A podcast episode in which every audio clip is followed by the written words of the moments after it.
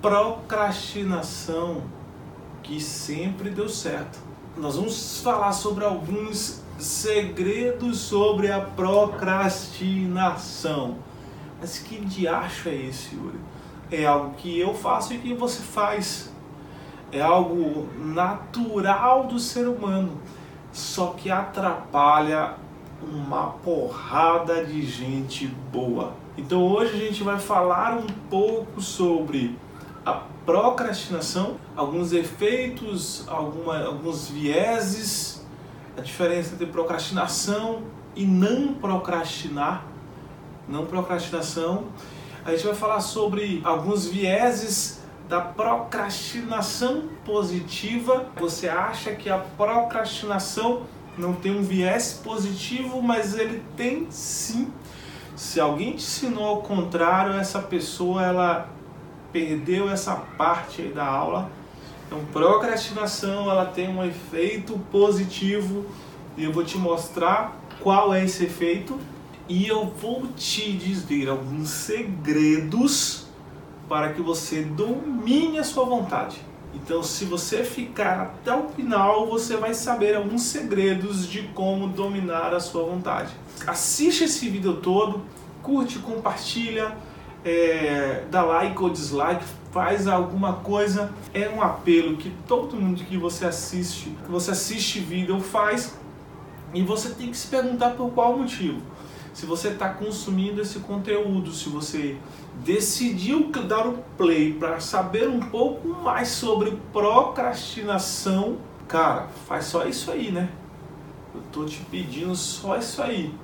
Você já entrou, já entrou na maior, na maior universidade aberta do mundo, que é o YouTube, e aí o teu pagamento, vamos dizer assim, por aprender essas horinhas aí é um like, compartilha, salva para que essa mensagem chegue para mais pessoas. Então, sem mais delongas, eu vou te dizer primeiro qual a diferença entre procrastinação e disciplina. Você sabe o que é disciplina?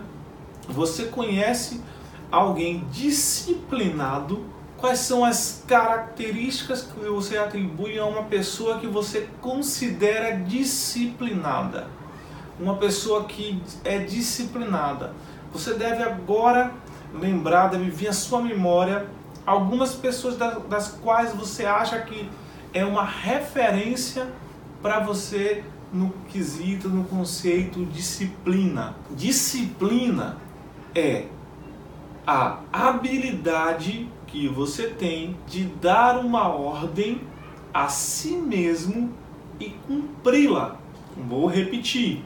Disciplina é a habilidade que você tem de dar uma ordem a si mesmo e cumpri-la. E aí eu vou te dar alguns exemplos que você vai conseguir identificar se você é uma pessoa disciplinada ou não. Por exemplo, quando você vai acordar eu vou na jugular, quantos sonecas você aciona antes de levantar?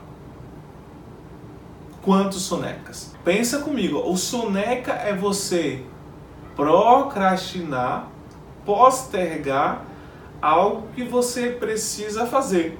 Na maioria das vezes, o disciplinado, ele é o oposto do procrastinador.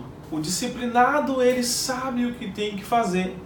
Ele dá uma ordem para si mesmo, eu vou fazer isso e eu faço. O procrastinador é o contrário. Ele posterga algo que ele precisava fazer. E você já se perguntou qual a diferença? Porque você agora deve estar assim, cacete, Uri. Eu queria tanto ser uma pessoa disciplinada. Eu queria ser uma pessoa que sou disciplinada na dieta. Eu queria ser uma pessoa que queria ser disciplinada em fazer atividade física. Eu queria saber ser uma pessoa disciplinada em acordar cedo, em orar, em meditar, em ler. Eu queria tanto ser uma pessoa disciplinada. E eu vou te ensinar até o final do vídeo a você alguns segredos para você dominar essa força de vontade de você fazer algo, decidir fazer algo, dar uma ordem a si mesmo e cumpri-la, executá-la. Mas não se culpe de uma maneira desproporcional ou maior do que é necessária. Por quê? Porque a procrastinação ela é uma tendência do ser humano.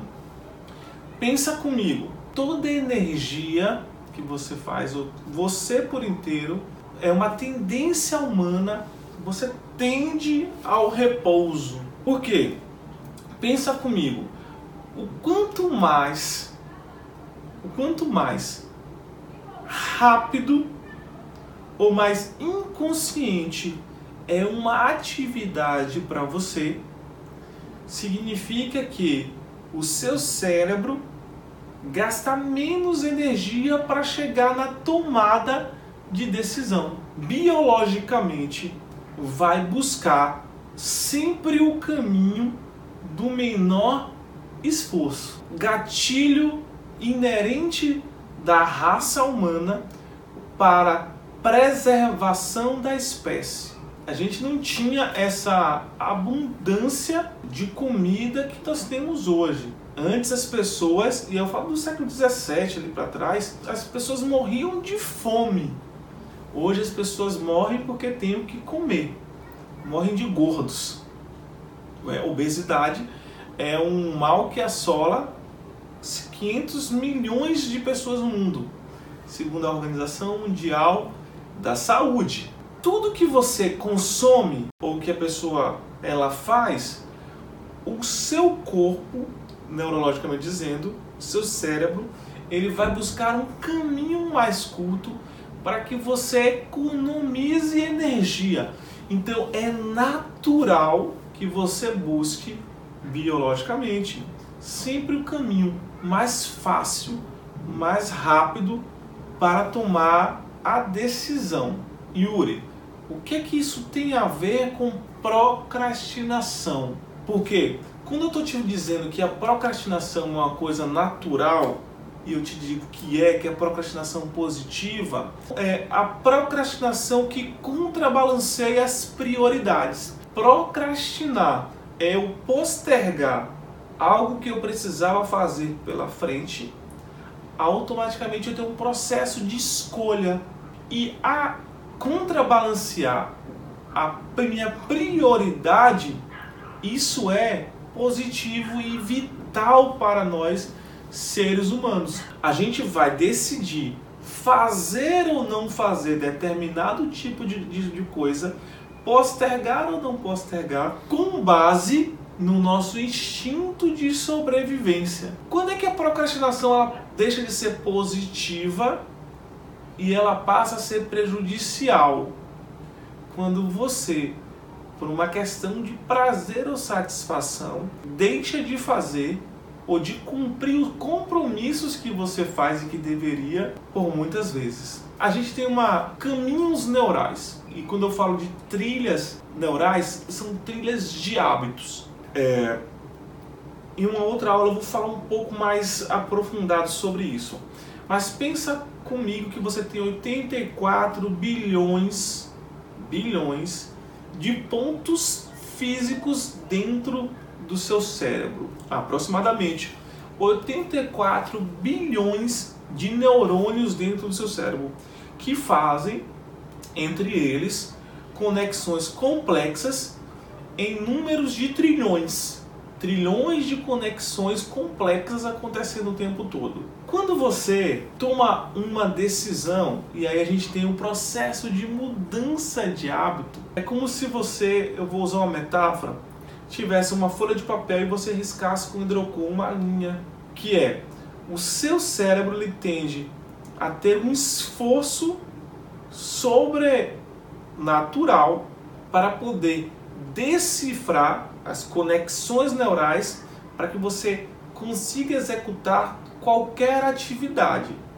Quanto mais você repete, mais essa trilha é como se eu estivesse passando hidrocor em cima, e ela vai ficar decalcada, mais grossa, mais firme, mais fluida. O caminho estabelecido. E eu vou te dar um exemplo disso. Quando você começou a dirigir, você antes fazia muito esforço a regular o retrovisor, o banco, o cinto, passar a marcha, quando é que eu acelero, quando é que eu freio e uma atenção.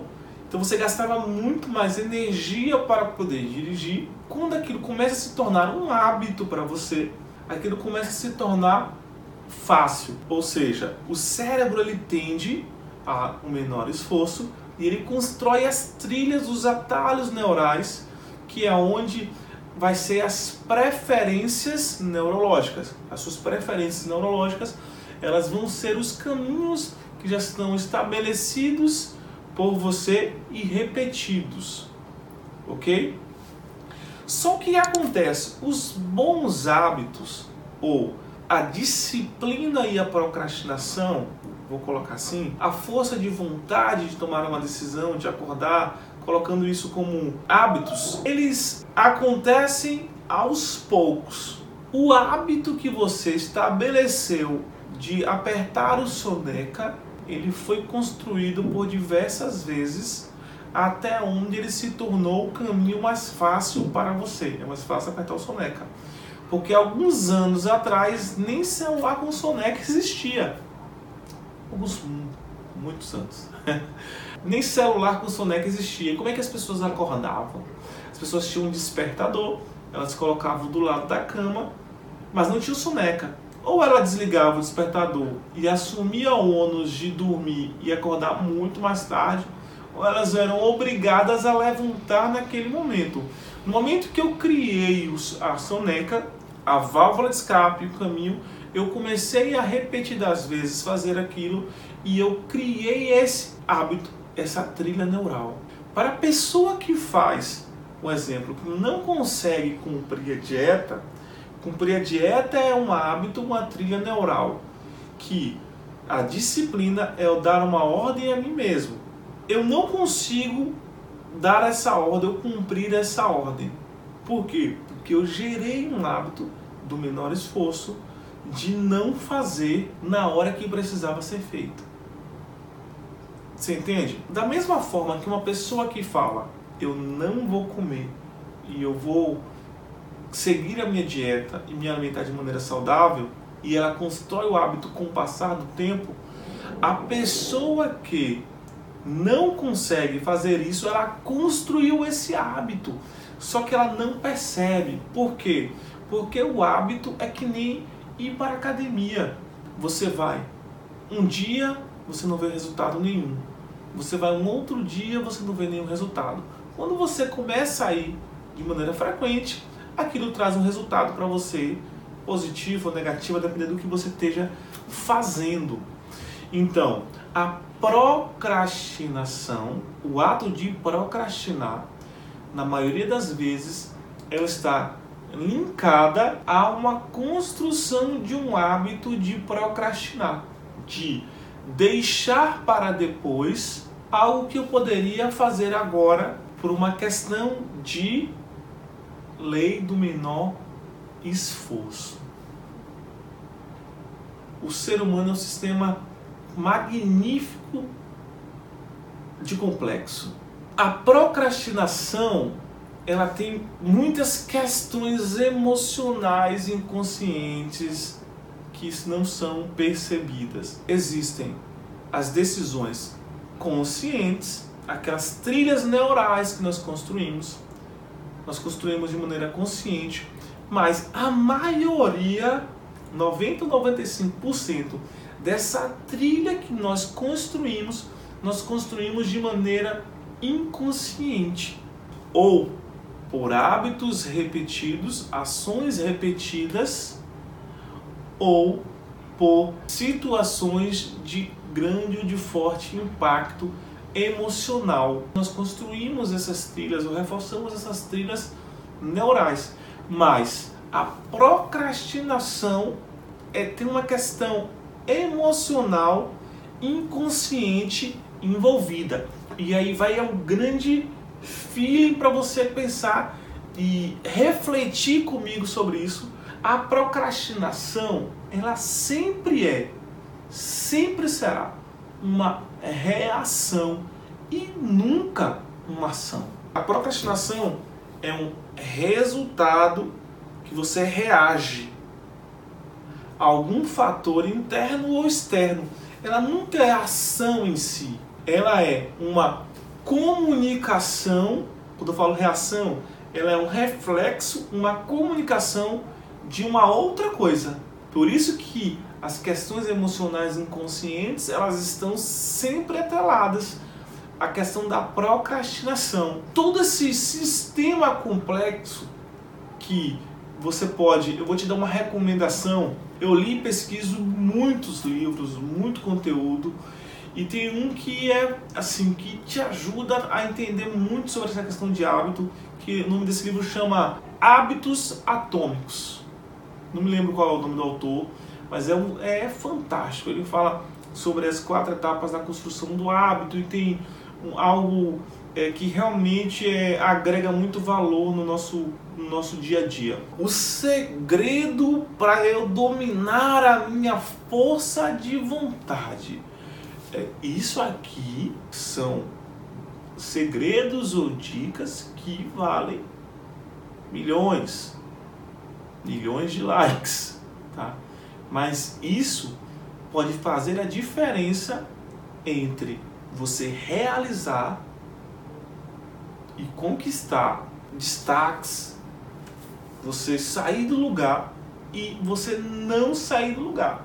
Esse segredo ele pode simplesmente mudar a tua chave, mudar a tua a marcha que você estava caminhando no seu carro para uma velocidade 10 vezes maior. Então tenha atenção. O primeiro segredo para você dominar a sua força de vontade, faça.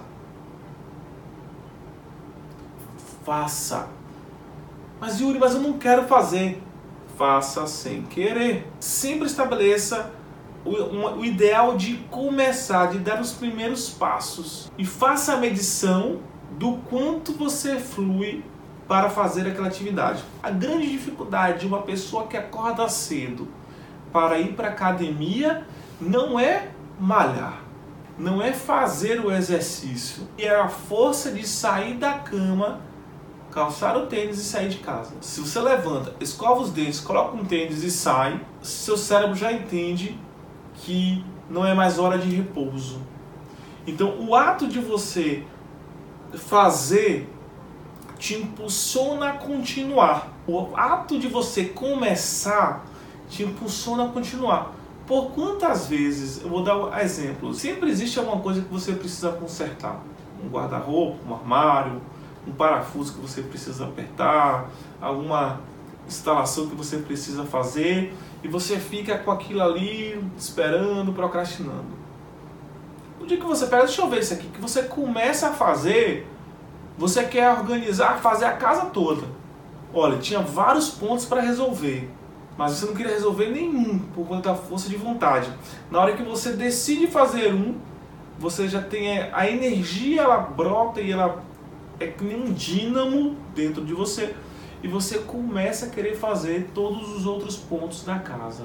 Nesse livro que eu falei, que chama-se Hábitos Atômicos, ele tem a segunda dica. Lembra quando eu falei para você que o cérebro ele tende a sempre a lei do menor esforço?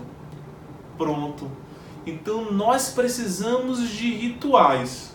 A ação de fazer, ela vai se tornar cada vez mais fluida quanto mais fácil for executá-la. Segunda dica: programe o seu ritual. Se existe uma rotina, facilite através de um ritual. O que é? Facilite o acesso das coisas. Se você tem, por exemplo, que estudar, organize o seu lugar de estudo. Deixe pronto. Ah, toda vez que eu vou estudar, eu vou ter que pegar um notebook no quarto eu vou ter que pegar a mesa e colocar em determinado lugar o, lápis que está lá. Não, faça o seu canto. Se você quer um canto para você fazer um devocional diário, deixa o seu canto separadinho. A sua Bíblia, seu livro sagrado, a sua coisa ali do lado para você fazer sua meditação, o tapete, a luz. Faça o seu ritual. Deixe o lugar mais fácil possível para que você consiga fazer. Gaste o tempo antes preparando e deixe preparado. Isso vai facilitar com que você tenha disciplina de executar aquilo que você precisa executar.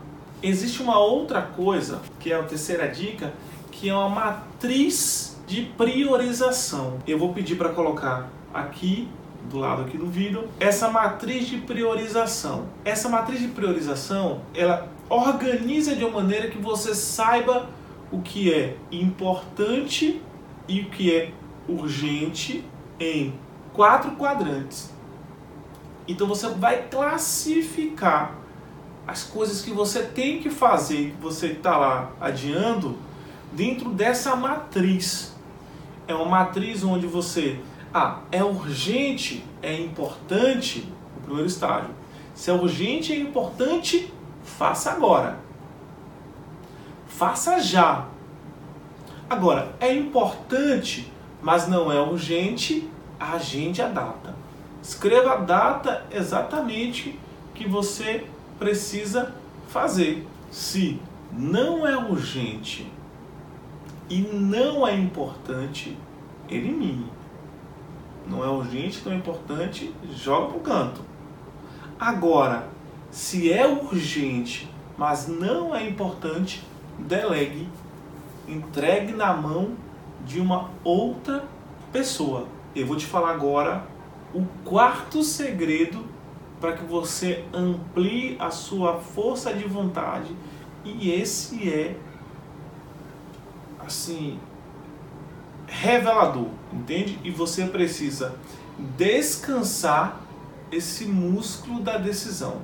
É como se a gente tivesse, não sei se você já jogou console e no jogo ele, a, os personagens eles, eles têm life, vida, então, a sua decisão ela tem uma, uma vida que ela esgota à medida que você vai usando durante o dia.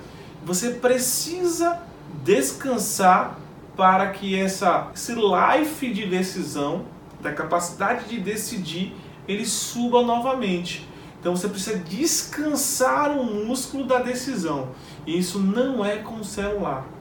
Você tem que sair um pouco da atmosfera de decidir, de o que, é que vai fazer, o que vai para descansar esse músculo. No livro, é, capítulo 7 do livro do Gary Keller, chamado A Única Coisa, outro livro fantástico. Ele fala sobre esse poder da decisão. Ele conta uma história é, topzera, topzera, de uma, de uma pesquisa científica que fala sobre isso. Eu estou pensando se eu falo, se eu não digo, se eu conto aqui logo, esse vídeo vai ficar muito grande. Ah, eu acho que eu vou contar.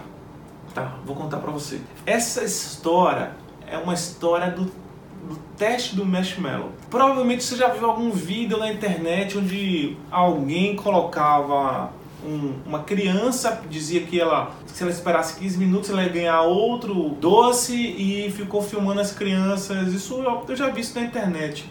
Só que eu não sabia que isso, na verdade, é uma replicação de, um, de uma pesquisa que foi feita em 1960, início de 1970, por um, pesquis, pesquisador chamado Walter Mischel.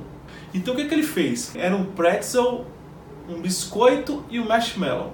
Ele pegou crianças e as filhas dele participaram desse, é, desse teste da aplicação uma, da Universidade de, de Stanford. E eles falaram para essas crianças assim, ó, se você esperar 15 minutos, você ganha dois, os outros dois. Se você não esperar, você vai ter só o marshmallow. E deixou as crianças, algumas crianças separadas, claro, em contato com o marshmallow.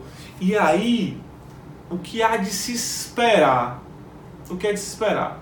As crianças aguentavam em média menos de 3 minutos e apenas 3 de cada 10 conseguiram cumprir o objetivo. Mas a grande sacada disso ah, não foi só o teste, foi que ah, o, o, o Michel ele acompanhou isso. Em 1981, passados-se 11 anos do teste, ele começou a acompanhar e perceber que as filhas dele fizeram que existia uma diferença de padrão e de sucesso daquelas pessoas que elas é, tinham a capacidade de prorrogar a sua satisfação em detrimento de um benefício imediato, essas pessoas eram muito melhor, melhor bem sucedidas no futuro. Preste atenção, a capacidade da disciplina de se dar uma ordem, eu não vou comer um marshmallow e esperar a recompensa em uma criança, segundo esse estudo na Universidade de Stanford, é, concluiu que essas crianças na maior na fase adulta elas tinham uma capacidade maior de serem muito bem sucedidas em todas as áreas. Por outro lado, os que não conseguiram, eles tinham uma chance 30% maior do que os conseguiram de sobrepeso.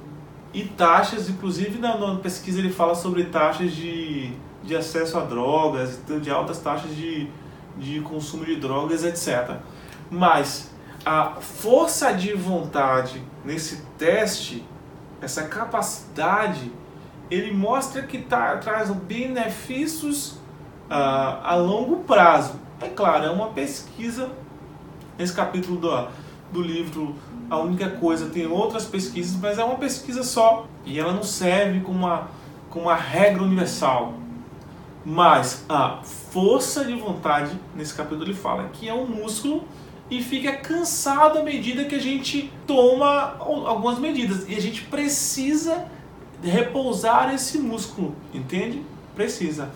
Esse músculo ele é utilizado quando você resiste, por exemplo, a algo tentador.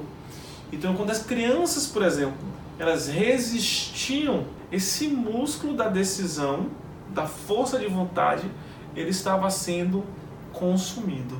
Então você precisa descansar da zona de decisão, beleza? Espero que você tenha gostado desse conteúdo. Eu estou dando para você falando um pouquinho aqui sobre procrastinação e não deixa de seguir o canal e assistir os outros vídeos aí que eu tenho certeza que vai agregar muito conteúdo uh, na sua vida. Beleza? Cafuné no coração e até a próxima.